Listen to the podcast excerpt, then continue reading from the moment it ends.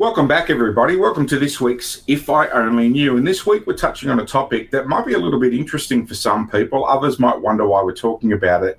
But it's this concept of ethical porn and the digital disruption of the pornography industry, and specifically the platform OnlyFans. I want to introduce my co-host Matt. Matt, how are you? G'day, Fred. This is definitely a, a, a, slightly unusual topic, perhaps, but it was in the news a, a few weeks ago, and is really quite significant, I think, for a lot of people because the fact is, this is quite a big platform, quite a big business, and there's been some real changes going on in the last year or two, hasn't there?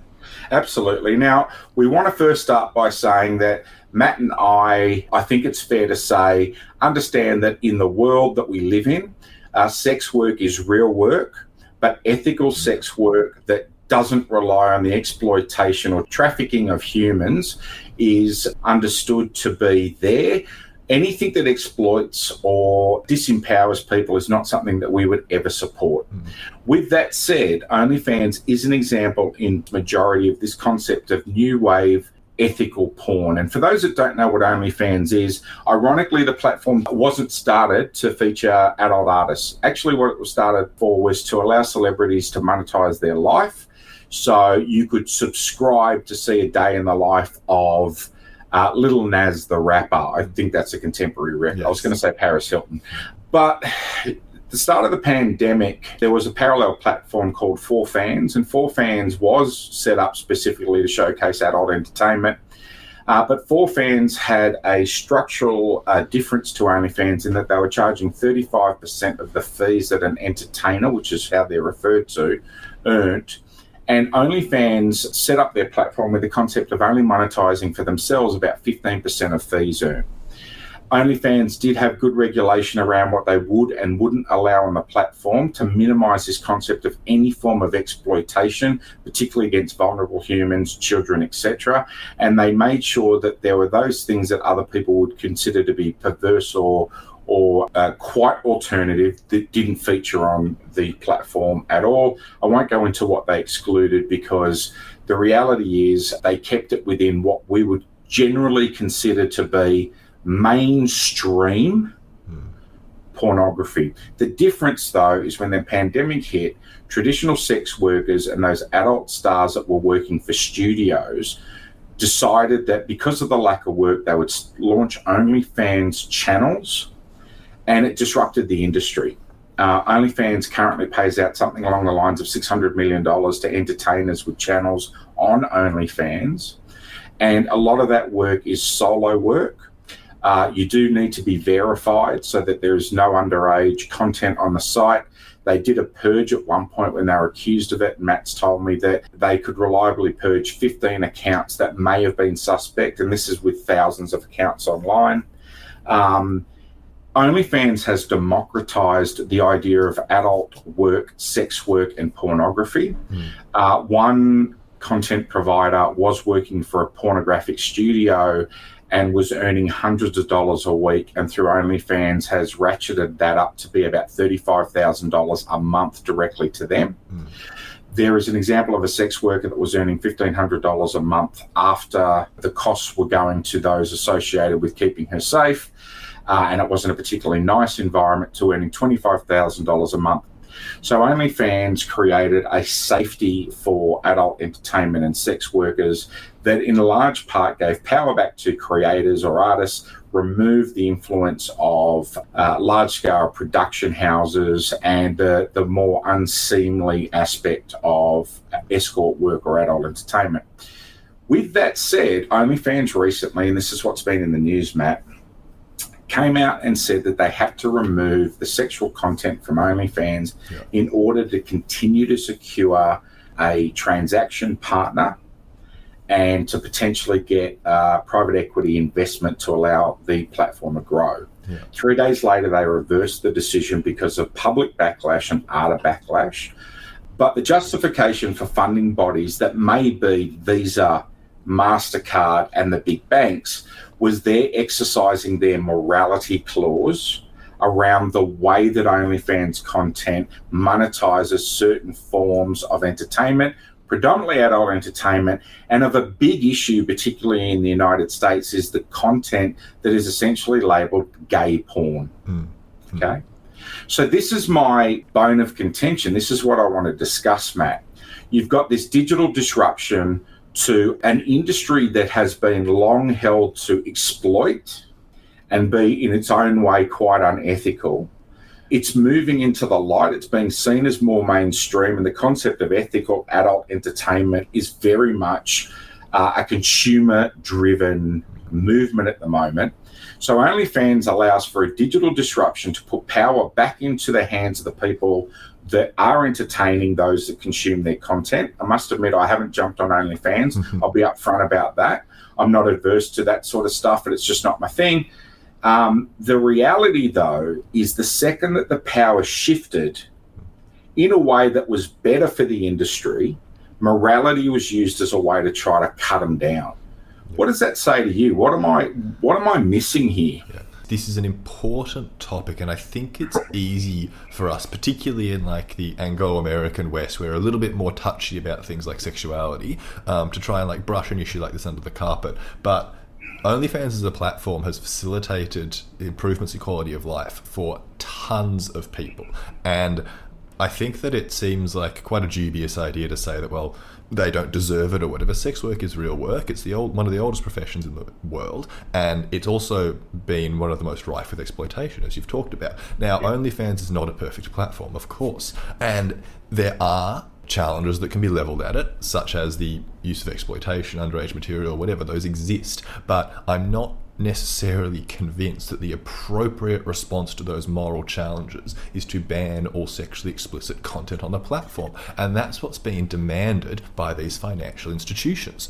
There's a handful of problems here. One of them is this application of morality. And the other for me is the idea of like who is controlling what goods can exist on the market. And the simplest one is that second point, which I'll start with. We ostensibly live in a free market in the Western world. Now, there's a handful of things that complicate that, but this is an idea that I haven't come across before, which is that in a world of online transactions that require intermediaries to facilitate, such as Visa or MasterCard, there's like four businesses Visa, MasterCard, American Express, and maybe a collection of smaller ones that control what business can be conducted online and they have a, a, seemingly total control if they all agree to stop facilitating payments over what can be bought and what can't be bought. So over the last 20 years, there's been interventions in things like purchasing guns uh, to make that more difficult, things like purchasing different kind of explicit sexual material, even things like purchasing payday loans, like loans that work on a very short scale like that. Um, all of those aspects of the market have been intervened with either through the political system or simply by the banks themselves. And those have been challenged, I suppose, by these payment processing platforms. So, for one thing, fascinating that these payment processing platforms have the capacity, it seems, to control the goods that exist on the market. The fact that they're using the, the guise of morality to say this is the thing that shouldn't be on the market, I think is fascinating because you're looking at a collection of material that I think it can be comfortably agreed is like morally reprehensible, exploitation, underage, that kind of stuff. And I think yep. that that's true. But it, it's criminal, and anybody involved should be prosecuted. Absolutely. I think we can agree on. Yeah, that, and that's not controversial.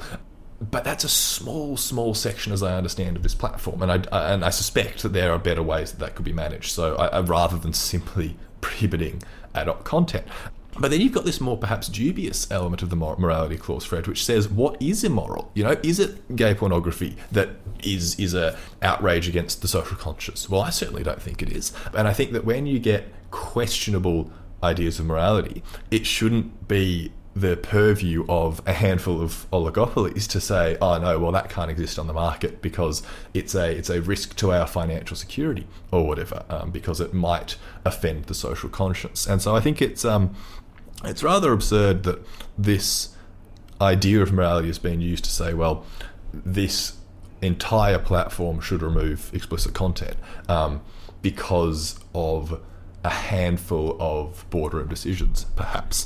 The other side that exacerbates the irony of this situation, I think, Fred, for me, is that these are large financial institutions we're talking about. Financial institutions that have been heavily implicated in examples of money laundering, in examples Yeah. of um, other plenty criminal activities. Um, you know, by accident, by oversights, or whatever. You know, that, that's a real challenge to a financial institution is to build a, a watertight system. That's a, a, a very difficult thing, no doubt.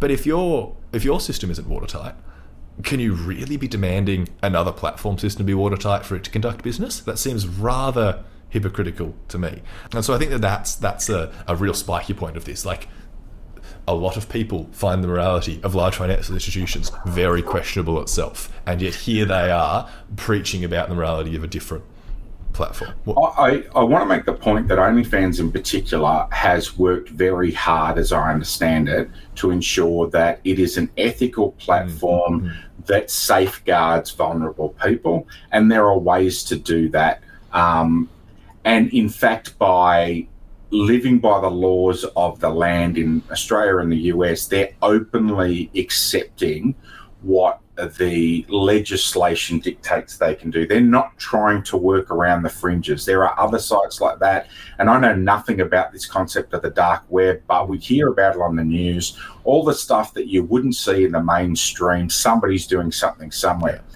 So OnlyFans, assuming that it is perfectly imperfect, but ethically focused and living by legislation that we are they, they are abiding by the laws of our land Mm. what i find remarkable and it's an example we're not we're not here advocating for only fans let people make their own decisions about how they Mm. consume what entertainment they want but i find it really really dubious as you've pointed out that the moral arbiters outside of government and laws are financial institutions that benefited from, that continue to benefit from global conflict, arms sales, Yeah. the subprime mortgage market, and the bubble that allowed a lot of people to go into poverty. Um, these are the banks that would give less than 0.00 whatever of their earnings to charity Mm. At the same time that they foreclose on low income families, at the same time that they're taking big pharma and big tobacco money, oil company money. Yeah. Okay. There's two arguments. I get really conflicted with this because growing up in a family business, the, the sign at the till said management reserves the right to refuse service. Right. Yeah. Okay. On the other side, you're not a government, you're not a lawmaker, you're providing a service, and if it's legal, shut the fuck up. Yeah. Yeah. Yeah. Now, the irony for me, Matt, with this debate about OnlyFans is the people that are agitating the financial institutions, not surprisingly, are the evangelical states, the, the more conservative individuals in predominantly in the United States of America, but trust me, they're here too. Yeah.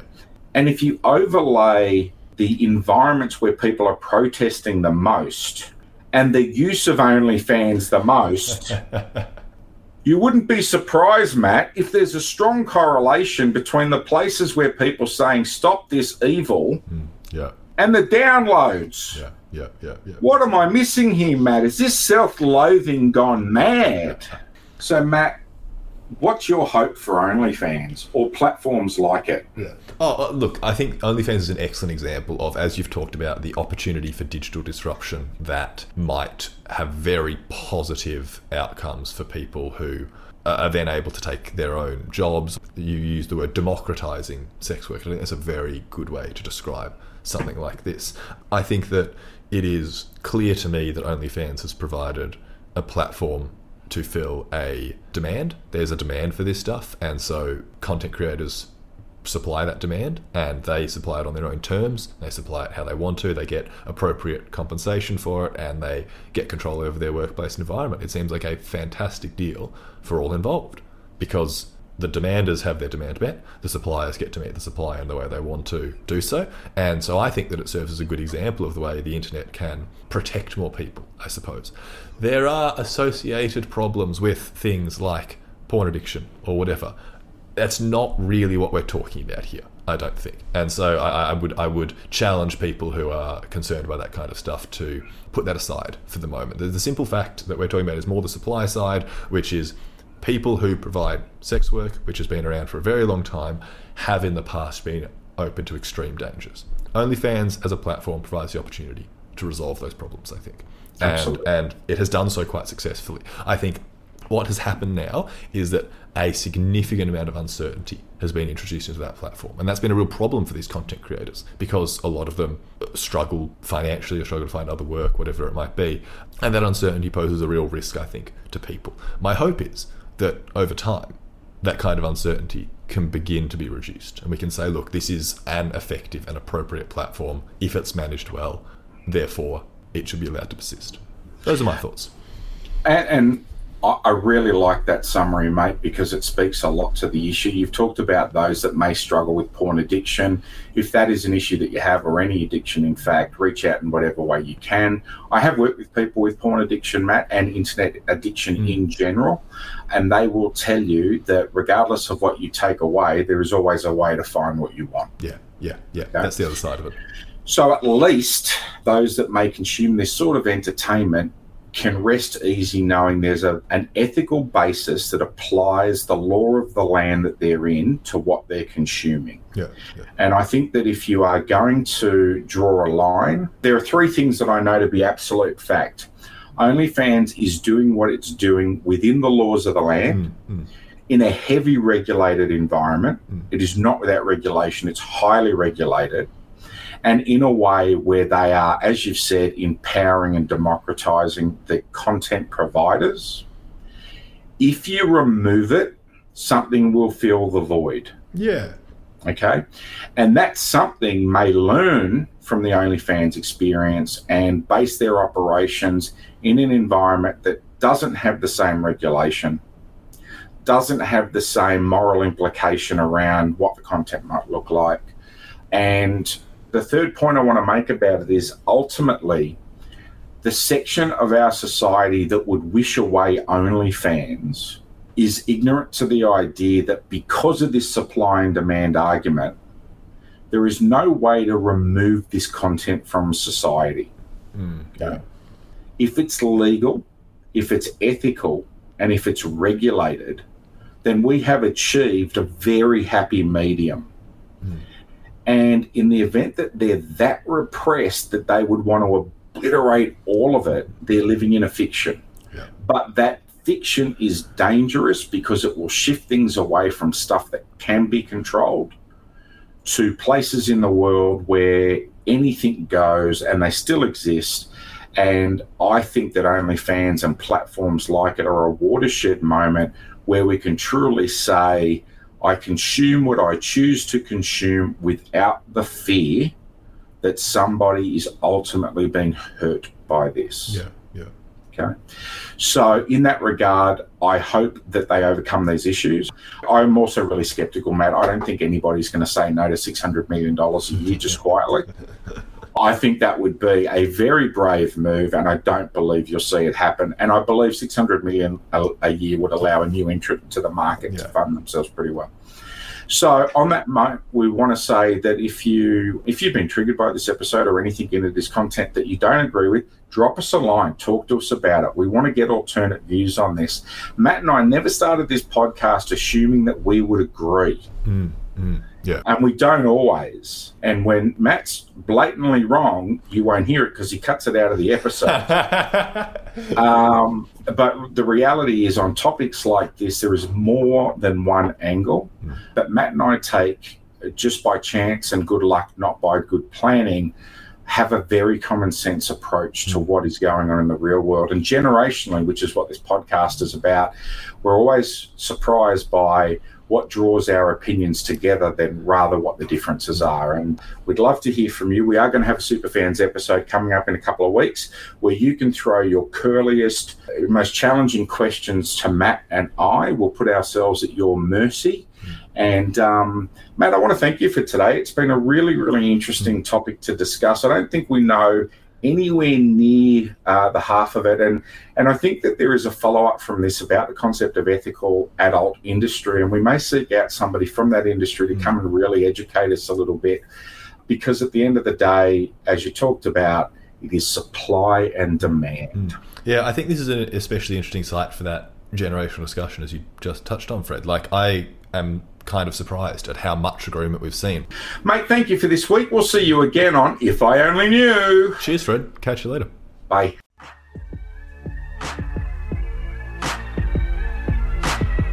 Thank you for listening. This podcast is a Better Pod Group production, with special thanks to our researcher, Nicola Binks, executive producer, Matt Blanche, the providers of our theme song, with credits that are in our bio, and of course, you, the listener. It's important to remember that this podcast is for entertainment purposes only. Whilst there are therapeutic themes discussed, in no way is this podcast considered treatment, and in the event you're in a psychological emergency, please reach out in whatever way you can through triple zero or Lifeline 13 11 14. It's important to remember that the discussion is for entertainment purposes, and the opinions voiced by podcast hosts are theirs and theirs alone.